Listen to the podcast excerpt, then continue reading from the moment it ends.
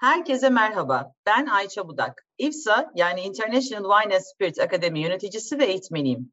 Bu podcast serimizde konusunun uzmanı konuklarımızla bilgilendirici sohbetler ediyoruz. Bugün konuğumuz Kalite Teknik ve İnovasyon Müdürü Koray Özcan. Koray'a rakının olmazsa olmazı anason üzerine yazmış olduğu tezden yola çıkarak merak ettiklerimizi soracağız. Merhaba Koray, hoş geldin. Merhaba Ayça, hoş buldum. Nasılsın? Teşekkür ederim, iyiyim. Sen nasılsın? Ben de iyiyim. Şimdi bir Koray Özcan'ı tanıyalım. Nasıl olmuş da bu işlere başlamış? Acaba doğduğu yerle mi alakası varmış, kanında mı varmış diyerekten haydi Koray, Koray Özcan kimdir? Ee, ben Koray Özcan. Ee, yaklaşık 11 yıldır alkollü içki sektöründe çalışıyorum. Ee, 1986 Tekirdağ Malkara doğumluyum. Liseye kadar e, Tekirdağ Malkara'da ikamet ettim. Sonrasında üniversitede Çukurova Üniversitesi Gıda Mühendisliğini e, okudum. Burada Çukurova Üniversitesi'nden biraz bahsetmek istiyorum. Aslında benim için büyük bir şanstı Çukurova Üniversitesi Gıda Mühendisliğinde okumak. Çünkü distili alkollü içkiler ve alkollü içkiler konusunda gerçekten çok uzman ve bu konuya gönül vermiş hocalardan ders alma fırsatım oldu. Birkaç hocanın burada kulaklarını çınlatmak istiyorum. Bunlardan bir tanesi Profesör Doktor Ahmet Canbaş. Ahmet Canbaş'tan şarap teknolojisi, e, duyusal analiz, malt ve bira teknolojisi gibi dersleri alma fırsatına e, ulaştım diyeyim. Diğer bir hocam Turgut Cabaroğlu. Turgut Cabaroğlu'ndan distil alkollü içkiler teknolojisi dersini alma şansına ulaştım. Dolayısıyla üniversite yıllarımda aslında e, ben ileriki yıllarda ne yapacağım sorusunu e, netleştirmiştim aklımda. Üniversite yaz stajında da yine distil alkollü içki konusunda e, bir staj yapmak istedim ve Bilecik İçki Fabrikası'nda e, yaz stajımı gerçekleştirdim. Orada da vodka, cin, likör üretiminde çalıştım. Tabii insanın kariyerinde bazı kişiler tanışması gerçekten önemli rol oynuyor.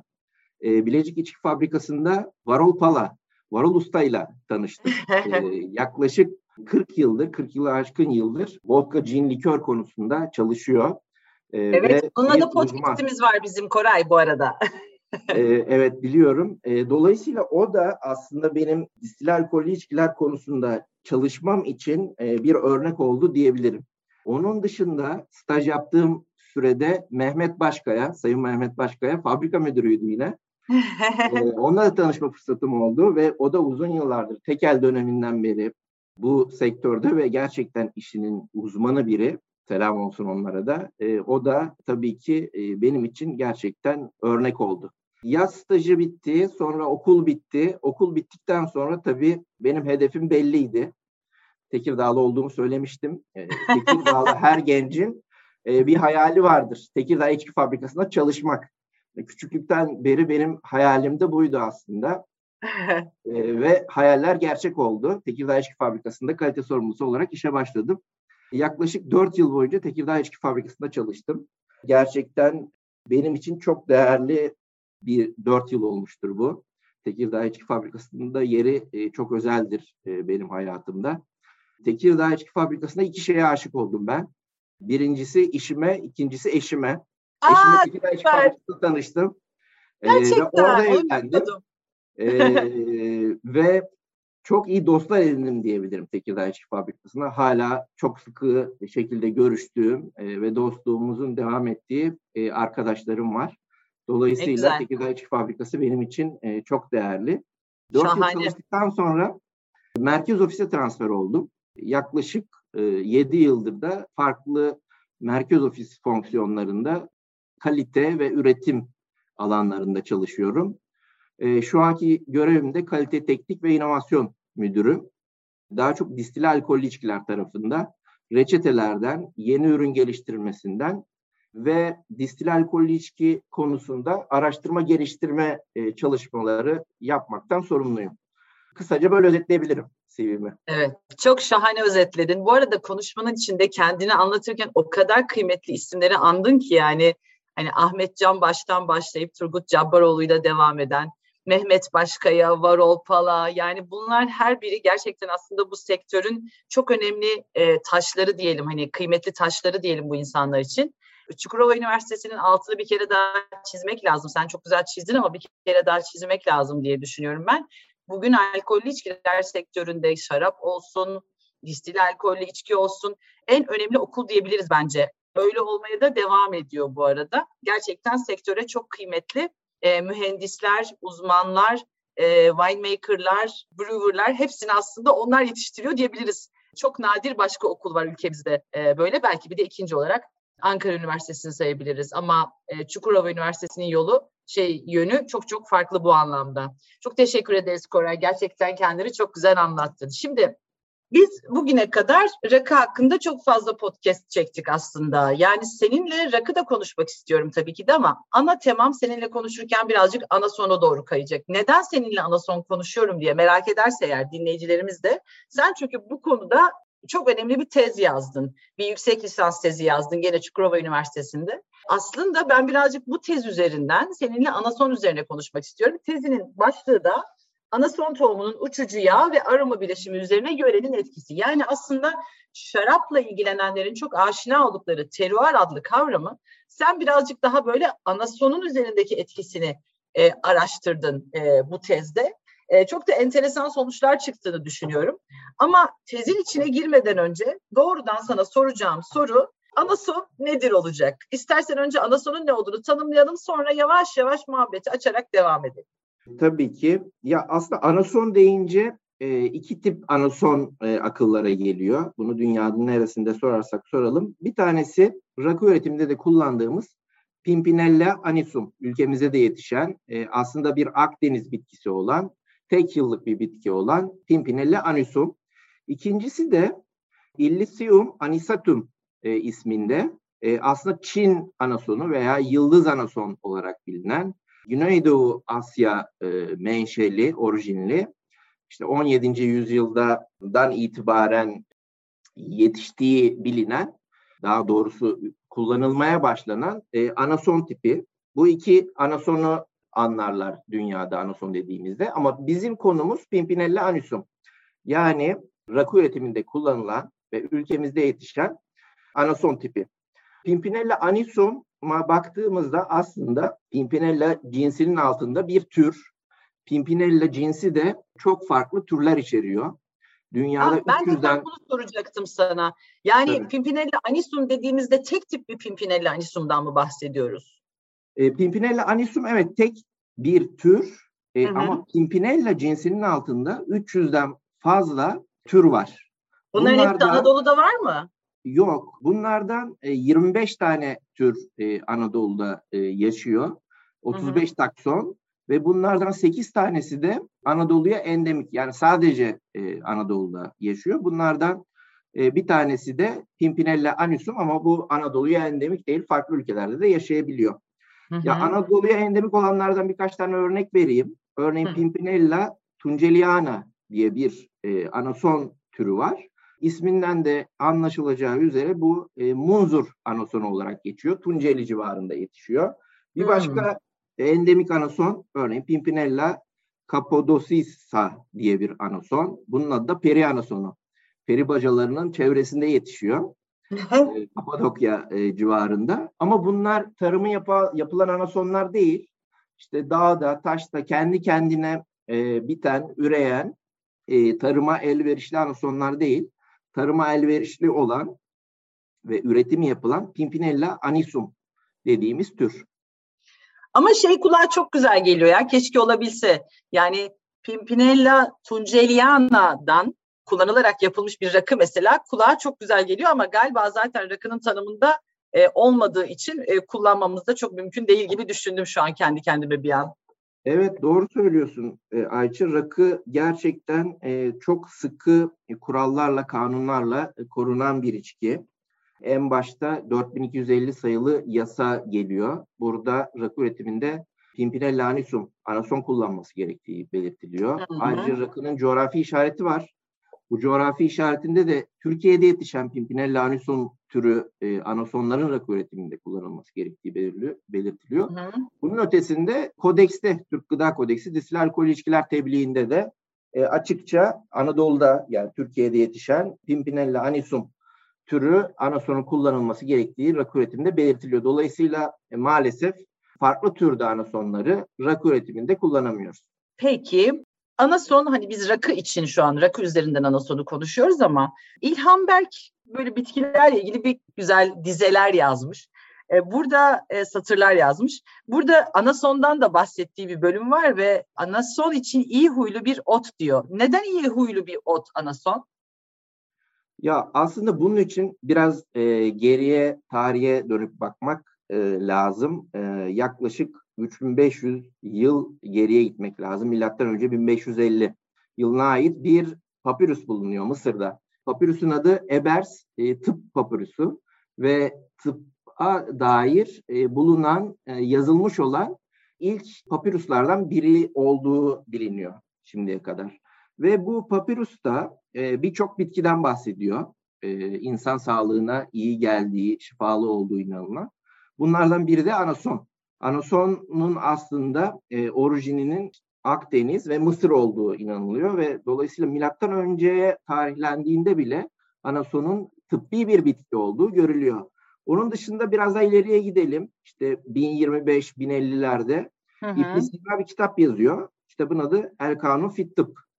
Ve bu kitapta da anasonun e, sağlığa faydalarından bahsediyor. Günümüzde de halen aslında anason tıbbi ve aromatik bir bitki olarak isimlendiriliyor ve tıp ve ecza, eczacılık alanında kullanılıyor. E, hangi amaçlarla kullanılıyor? İşte iştah açıcı olarak kullanılıyor. Hazmı kolaylaştırıcı, şişkinlik giderici, ağrı giderici, solunum kolaylaştırıcı gibi etkilerinden dolayı kullanılıyor. Daha çok işte pastil yapımında, e, öksürük, hı hı. öksürük ilaçlarında e, bir girdi olarak e, anason tohumu kullanılıyor. İlhan Berk de muhtemelen bunları göz önünde bulundurarak anasonun iyi huylu bir ot olduğundan bahsetmiş olabilir. Evet ama çok güzel tanımlamış. Yani senin anlattığın tarihsel hikayeyle de birleştirince e, ne kadar şahane bir tanım yaptığını tekrar anlayabiliyoruz aslında. Şeyi soracağım. Bu arada bu e, şeyi duymuştum ben. Doğru mu? Rezene çayları vardır ya hani piyasadaki anason çayını pek görmeyiz ama rezene çayları vardır o. Rezene çayların e, içinde de aslında bir miktar anason var diye duymuştum. Doğru mudur o? Doğru. Aslında anason çayı da tek başına piyasaya arz ediliyor. Bulmak mümkün. E, rezene çayların içerisinde de harman yapılabiliyor. E, bu belirttiğim etkilerden dolayı. Hı hı. E, aslında biz daha çocukluktan itibaren anasonla haşır neşir olmaya başlıyoruz. Yani bebeklere bile işte herhangi bir gaz sıkıntısı olduğunda, işte uyuma zorluğu olduğunda hı hı. anason çayı ve benzeri anasonla ilgili e, bir şeyler verilir ve o e, sıkıntının giderilmesi sağlanır. Hala günümüzde uygulanan bir yöntem bu. Dolayısıyla e, muhtemelen rezene çaylarının içerisinde de dediğin gibi e, anason tohumu harmanı var. O zaman rezene ile e, anason da aynı familyadan mı Koray? E, aynı familyadan olduğunu söyleyebiliriz. Şimdi biz bu e, anasonu aslında bugün mutfakta çok fazla kullanmıyoruz ama tarihsel olarak baktığımızda mutfakta da çok kullanılmış. Yani Bizans'ta, ne bileyim Frigilerde ne kadar eski Anadolu medeniyeti varsa hepsi bir şekilde ne bileyim eti marine ederken, sebzeleri lezzetlendirirken anasonu kullanmışlar. Ama sonra sonra yavaş yavaş bu anason mutfaktan çıkmış, e, şişeye doğru evrilmiş sanki değil mi? Şişenin içine girmiş. Peki bu rakının içindeki anason 700 yıldır hep rakı yaparken kullanılmış mı? Ya aslında sürekli anason rakının içerisinde yok. Anasonun dışında kullanılan farklı aroma vericiler, farklı droglar da var. Ee, Mesela? Ör, örneğin tarçın, kişniş, hmm. sakız bunları söyleyebiliriz. Hatta Evliya Çelebi'nin seyahatnamesinde işte İstanbul meyhanelerini anlattığı kısımda 17. yüzyıldan bahsediyorum.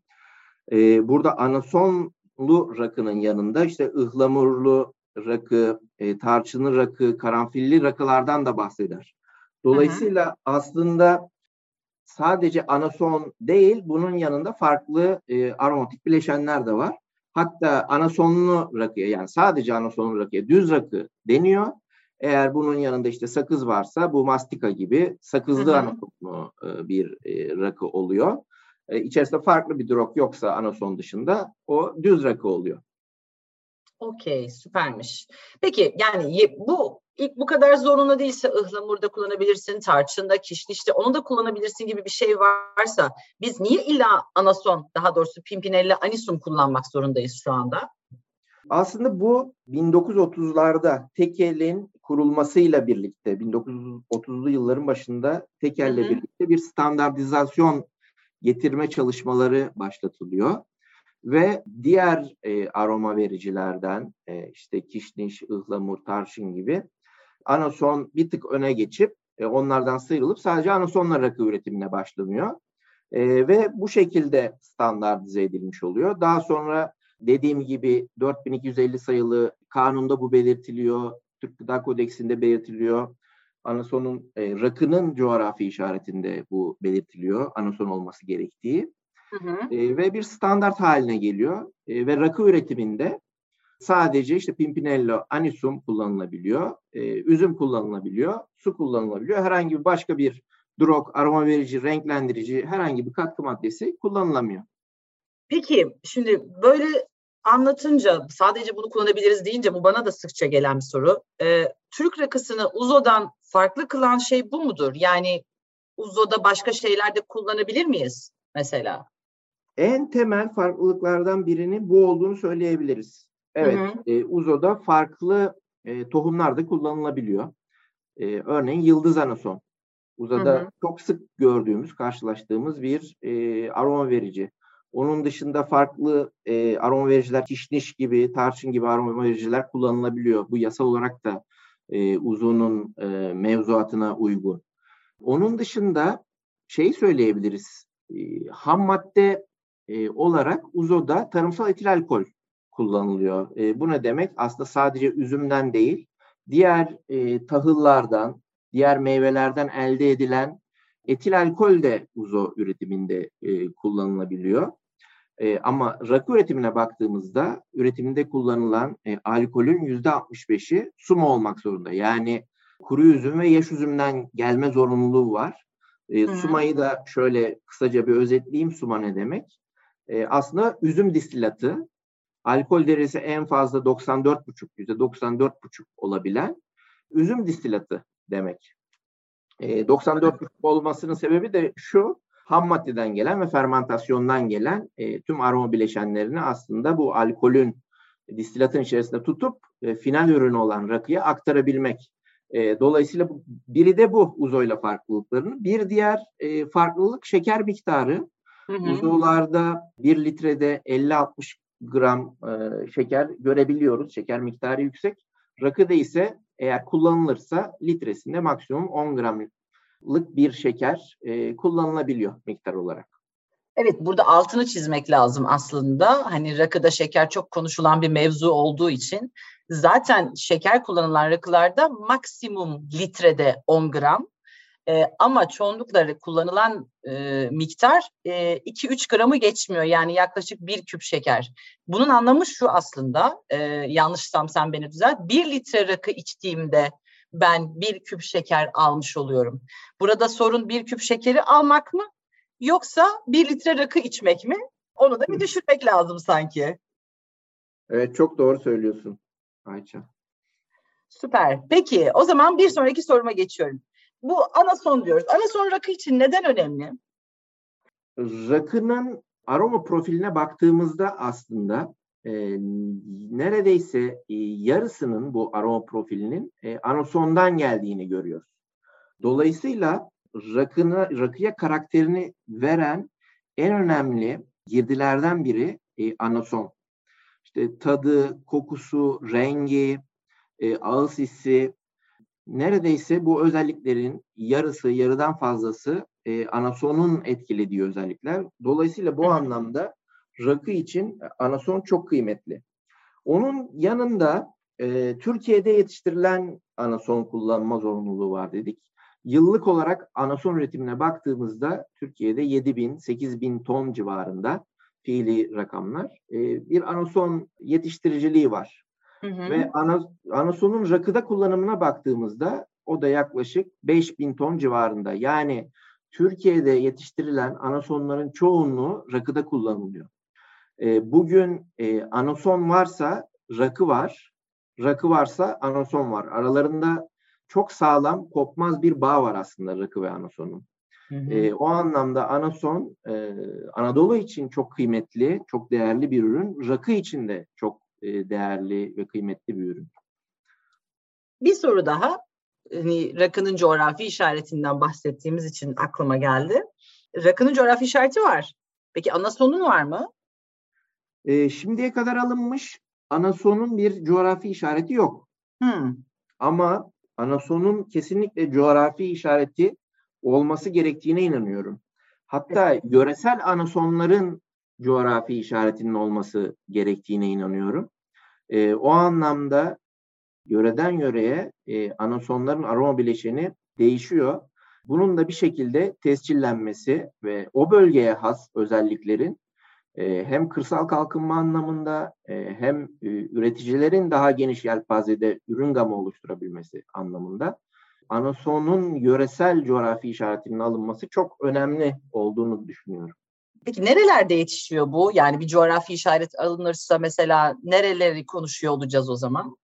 Ee, ülkemizde daha çok e, İç Ege'de, Burdur, Denizli ve ilçeleri, Antalya, Muğla, Afyonkarahisar e, ve son Hı-hı. zamanlarda Konya sayabilir. Süper. Yani daha böyle sanki e, güney, batı, iç kısımlar gibi e, öyle anladım. Bir de yüksek rakımlı yerler gibi sanki çoğunlukla öyle mi? Evet doğrudur. Ya şu an e, çoğunlukla yetiştiği yerler 800-1200 rakımlı yerler diyebiliriz. E, peki bunun hasatı ne zaman yapılıyor ya da işte ne zaman ekiliyor, ne zaman çiçekleniyor, ne zaman topluyoruz? Şimdi anason yöresine göre e, Şubat ve Mart aylarında e, toprağa ekiliyor. Hı hı. Ve Temmuz ayı gibi çiçeklenmeye başlıyor yine yöresine göre. E, ve Ağustos ayında da artık olgunluk seviyesine ulaşıyor. E, Ağustos ayında da hasat edilmeye başlanıyor. Tek hı hı. yıllık bir bitki. Dekardan yaklaşık 70-80 kilogram gibi az bir miktar e, çıkıyor. E, anasonun boyu yaklaşık işte yerden 30-70 santimetre yüksekliğe kadar çıkabiliyor e, şemsiye tipinde beyaz e, çiçekleri var. Çok güzeller ee, evet. E, ve ya kesinlikle eğer yolunuz düşerse Burdur Denizli tarafına Temmuz ayında gitmenizi öneririm. e, özellikle e, anason tarlalarının yanından geçerken o e, mis gibi anason kokusunu, rakı kokusunu çok rahat bir şekilde alabiliyorsunuz. bir de araçtan inip böyle anason tarlasının içerisine girdiğinizde de sanki bir arı kovanın içerisine girmiş gibi hissediyorsunuz. e, arılar da çok önemli anason için, tozlaşma için ve e, tarlanın içerisinde böyle oradan oraya uçuşan bir uğultu halinde çalışan arıları e, çok rahat bir şekilde görebiliyorsunuz. Ve e, görsel anlamda bir şölen e, yaşatıyor e, çiçekleriyle birlikte. Sanki bir böyle gelinlik gibi toprağı süslemiş bir hali, bir havası var. Süper. Bu arada e, az önce tadını da veren dedin gerçi rakının pardon anasonun rakı için önemini konuşurken tatta da söylediğimiz şey elbette ki aromatik yapıyla beraber e, anasonun verdiği tatlılık. Anason nasıl tatlılık veriyoryu merak edenler e, bu arı hikayesi bence çok net anlatıyor aslında. E, anasonun çiçeklerinin e, birazcık da şekeri yüzünden, tatlılığı yüzünden peşinde koşuyorlar. Rakıya tatlılık veren en önemli öğenin de şekerden e, ziyade aslında anason olduğunu söylemekte ve altını çizmekte bir kez daha fayda var bence. Bir de çeşme anasonu efsanesi var. Nerelerde yetiştiğini konuşurken böyle eski rakı şişelerinde, etiketlerinde hep şeyi görürüz Koray. E, halis çeşme anasonu kullanılmıştır. Ama e, şimdi şu anda var mı çeşme anasonu? Ya da varsa da farkı ne? Niye özellikle belirtmeyi istemişler e, eski etiketlerde bunu? Ya dediğin gibi aslında Çeşme Anasonu bir efsane haline geldi. Çünkü Hı. uzun yıllardır e, Çeşme'de anason ekimi ve üretimi e, yapılmıyor. Hı hı. E, çünkü tarım yerine o arazilerin farklı e, amaçlarla kullanılması daha cazip olduğundan dolayı o tarafa doğru bir yöneliş, yöneliş olmuş. E, ama geçmişe baktığımızda bu literatürde de e, çok fazla geçiyor. Çeşme anasonunun e, hem aromatik profil anlamında hem de uçucu yağ içeriği anlamında gerçekten çok zengin e, ve değerli olduğu bilgileri mevcut. E, fakat günümüzde dediğim gibi hem bu anason çiftçiliği Çeşme'de unutulmuş durumda. Son yıllarda bir iki çiftçi tekrardan e, üretmeye başladı. Ama e, hem o e, anason, anason çiftçiliğinin e, unutulması ve dediğim gibi o toprakların da farklı amaçlarla kullanılması Çeşme Anason'un geçmişteki aslında o değerli halini e, şu an gör, görememize sebep oluyor. Teşekkür ederiz. Peki şimdi yavaş yavaş teze gelelim artık. Anason nedir, ne değildir, rakı için önemi nedir filan hepsini konuştuktan sonra yazdığın tez, tekrarlayalım adını. Anason tohumunun uçucu yağ ve aroma bileşimi üzerine yörenin etkisi. Ee, nereden aklına geldi bu tezi yazmak? Ya aslında şöyle, anason Anadolu'nun gerçekten çok e, kıymetli bir bitkisi ve üzerine yapılmış çok fazla e, hak ettiği kadar yapılmış çalışma yok. E, o anlamda çok fazla e, gizem içeriyor e, ve bilinmezi çok. Ve rakıyla özdeşleşmiş bir bitki. E, dolayısıyla anasonu çalışmak benim uzun yıllardır e, hep aklımda olan ve yapmak istediğim bir şeydi. Bu anlamda Anasoy çalışmayı tercih ettim. Tabii bir taraftan da inovasyon çalışmalarında, rakı e, üretim çalışmalarında hep e, hak, aklımıza farklı sorular geliyor. Örneğin üzümde gördüğümüz, e, bağcılıkta gördüğümüz bu e, teruar, teruar etkisi aslında e, anasonda da var mı?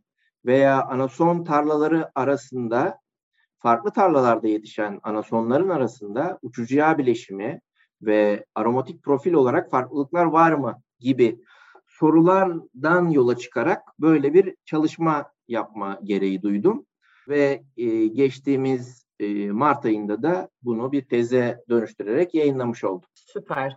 Peki tek bir cümleyle özetlemek istersen bana ne anlatıyor bu tez? Tek cümleyle özetlemek açıkçası zor ama deneyeyim. Tahmin ettim farklı yörelerde yetişen anason tohumlarının e, uçucu yağ ve e, aroma bileşeni arasında farklılıklar var diyor özetle bu test. Peki nasıl bir çalışma yaptın? Ee, yani ne kadar sürdü? Nelere baktın? Hangi bölgelerin anasonlarını araştırdın? Birazcık daha detaya girelim o zaman. Tabii. Ee, çalışma yaklaşık e, iki buçuk yıl kadar sürdü. Hı hı. Burada dokuz farklı yörede yetişen anasonları, anasonların üzerine e, bir çalışma gerçekleştirdim.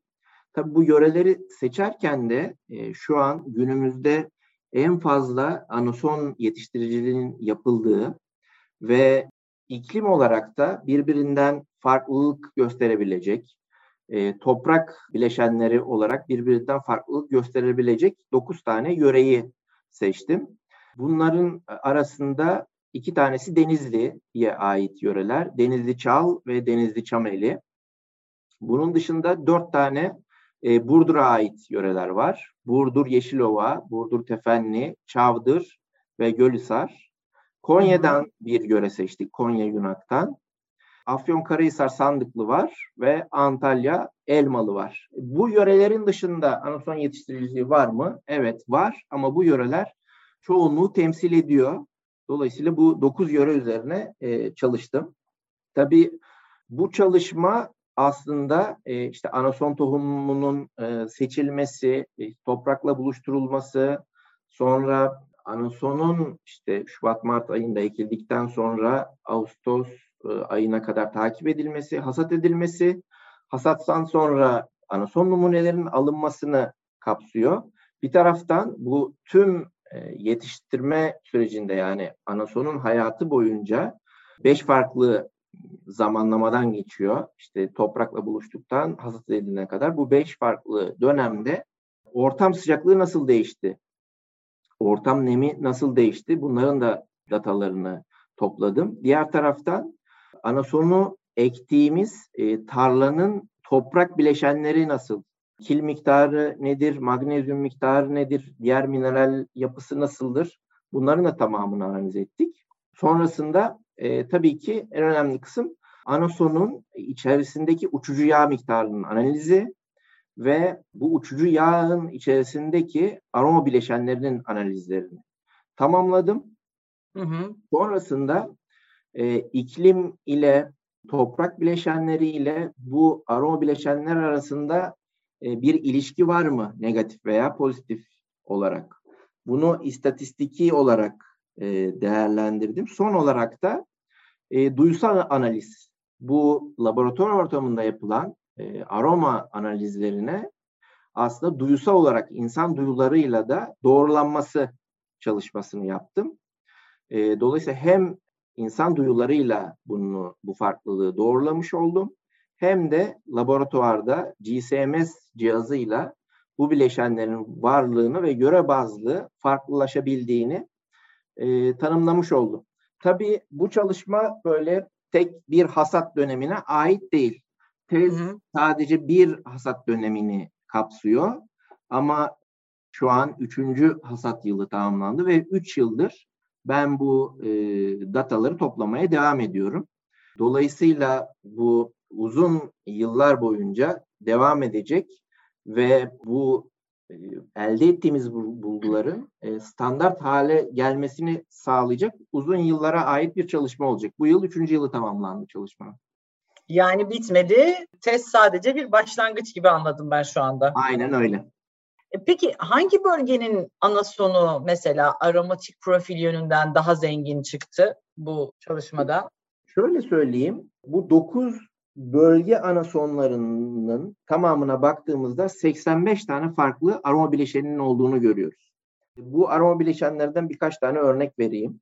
Ee, örneğin anetol e, anasonda e, aslında en fazla bulunan e, aroma bileşeni anasonun o kendine has e, aromasını veren bileşen. Bunun yanında ejenol diye bir bileşen var. karanfil aroması veriyor. Yani bu aslında rakı tarafında da duysal değerlendirmeler yaparken çok fazlaca hissettiğimiz bir duysal özellik.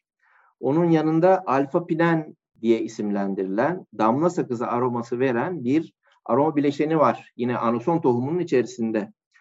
Örneğin linanol dediğimiz bir aroma bileşeni var. Bu da çiçeksi aromalar veriyor. Bunun gibi 85 tane farklı aroma bileşeni totalde 9 anason tohumunda bulgulamış oldum. Bu aroma bileşenleri tabii ki e, yöre bazı değişiyor. E, bazısında 55 tane arom bileşeni var anason tohumların. Bazılarının 65 tane var. Birbirinden farklılaşıyor ve uçucu yağ miktarları da farklılaşıyor. Hmm. E, uçucu yağ miktarı şu anlamda önemli. Aslında uçucu yağ miktarı ne kadar fazla olursa o anason o kadar fazla e, aroma bileşeni içeriyor. O kadar yoğun ve zengin bir şekilde aroma bileşeni içeriyor demek. E, o anlamda uçucu yağın yüksek olmasını isteriz. Peki duysal olarak nasıl sınıflandırabiliriz? Ee, işte bazı bölge anasonları baharatımsı notalarda yoğunluklu olarak içerdiğinden o tarafta duysal olarak değerlendiriliyor. Bazıları e, daha çok bitkisel otsu kokular içerdiğinden farklı bir tarafta. E, bazıları çiçeksi notaları yoğun. Bazıları meyvemsi notaları yoğun. Bazıları işte daha çok mentol, yeşil, ferah özellikleri üstün. Dolayısıyla hani bu yörenin anasonu en iyi anasondur, rakı üretimine en uygundur demekten ziyade her yörede yetişen anasonun kendine has bir aroma profili var ve üretilecek ürün olan ürünün istenilen aroma profiline göre bu yörelerden e, anason tohumları e, seçilerek üretimde kullanılabilir. Valla şahane bir çalışma olmuş. Yani benim bu konuşmalardan anladığım, tezi de okuduğumda anladığım, anason e, yetiştiği bölgeye göre, iklime göre, o yılın hava şartlarına göre, rakıma göre yani gerçek anlamda tam olarak teröre göre farklılıklar gösterebiliyor. Bu, bu müthiş bir tespit bence. Eline sağlık Koray. Teşekkürler. Peki ama şu soruyu soracağım. Biz faniler bu farkı anlayabilecek miyiz bu teruara göre değişen, yıla göre değişen farkını anlayabilecek miyiz? Bir de anlayabilirsek diyelim ki anladık. Bunu rakıda mı daha net görebileceğiz mesela bu aromatik profilin farklılığını? Yoksa anasonun tohumunu çiğnediğimizde mi? E, şöyle e, anasonun tohumunda bu fark çok net bir şekilde anlaşılıyor aslında. E, hmm. Anason tohumlarını yan yana koyduğumuzda renk farklılıklarından bile e, ilk etapta bu farklılığı anlayabiliyoruz. Onun dışında anasonu kokladığımızda işte ağzımızda çiğnediğimizde o uçucu yağın ağzımıza dağılmasıyla birlikte bu aroma bileşenlerini farklılaştığını görebiliyoruz. Tabii rakı tarafında da e, bu e, farklılıklar ortaya çıkıyor. Aslında e, rakıda da yeni çıkan ürünlerde e, artık yöre bazlı e, anosonların etiketler üzerine yazılmaya başladığını görmeye başladık ve çokça da görmeye devam edeceğiz gibi geliyor bana. Hmm, ne güzel. Peki bu konu hakkındaki son sorumu soruyorum. Tezinin sonucu olarak ortaya koyduğun tüm bu tespitler rakıya nasıl bir yol açıyor? Aslında biliyorsun son yıllarda e, artık rakıda çok fazla bir çeşitlenme oldu. Önceden işte bir klasik rakılar vardı, geleneksel rakılar. İşte bunun yanında yaş üzüm rakıları olmaya başladı. İşte kuru üzüm rakıları olmaya başladı. Diğer tarafta işte fıçıda bekleyen ve fıçının rengini kokusunu alan e, altın renkli rakılar olmaya başladı ve son iki yıldır da aslında farklı bir kategori açıldı. Craft rakılar e, üretilmeye hmm. başlandı. Bu anlamda craft rakıların üretiminde bence farklı yörelerden, farklı yörelerde yetişen anasonların bu craft özellikteki rakılara e, çok büyük önünü açacağını ve çok fazla çeşitlendireceğini düşünüyorum ben. O anlamda e, rakının duyusal profilini çeşitlendirme anlamında üreticilerin eline güçlendirebileceğini düşünüyorum. O zaman tüm sektör adına e, biz sana teşekkür ediyoruz müthiş çalışma için, rakıyı taşıyacağı yeni boyut için diyelim. Ben teşekkür ederim Ayça. Koray gerçekten çok güzel bir sohbetti. Anasona bu kadar e, derin derin yaklaşıldığını görmek, hani bu tip çalışmaları görmek gerçekten çok sevindirici. E, çünkü rakı bu ülkenin en önemli gastronomik öğelerinden bir tanesi. Kendine ait bir sofrası olan yüzyıllardır o sofrada insanların e, yemeğini de derdini de sevincini de paylaştıkları bir e, unsur ve o unsur e, anason olmazsa olmayacak bir şey. Bu hem kanunla hem coğrafi işaretle korunuyor. O yüzden aslında anason adına yapılan her çalışma kıymetli. Senin çalışman da ekstra ekstra kıymetli bizim için. Son olarak kapatırken söylemek istediğin bir şey var mı? Tabii. Ya rakı aslında sadece bir distil alkollü içki değil. Rakı gerçekten ar- arkasında büyük bir tarihi olan, kültürü olan bir tarafında baktığımızda sanat, bir tarafında baktığımızda gastronomi e, olan gerçekten çok büyük bir olgu ve kesinlikle rakı e, markalar üstü ve e, şirketler üstü bir olgu. E, dolayısıyla e, bu rakı hakkında çalışmak, e, rakı adına e, gelecek nesillerin de kullanabileceği e, bazı miraslar bırakmak aslında şirketimizin de bizlere verdiği vizyon sayesinde geçmişin mirasını işte gelecek nesillere aktarma yolculuğunda bize verilmiş bir fırsat olarak görüyorum ben. Dolayısıyla bu yapılan çalışmaların tamamı e, rakı adına yapılan ve e, rakının bu özelliklerini gelecek nesillere aktarmak anlamında, rakı kültürünü yaşatabilmek e, anlamında çok değerli eğer bu rakı kültürü okyanusuna bir damla katkım e, olabildiyse, katkımız olabildiyse ne mutlu bizlere. Çok teşekkürler bu fırsatı verdiğin için Ayça. Biz çok teşekkür ederiz bize vakit ayırdığın için. Eminim dinleyiciler de çok ilham alarak dinleyeceklerdir. Belki başkalarında başka fikirler çıkacaktır. Anason hakkında bu olabiliyorsa e, rakı hakkında neler olmaz ki e, düşüncesini bence insanların aklına düşürmüşüzdür seninle bu Anason'la ilgili sohbetimizde. Çok teşekkür ederiz tekrar Koray.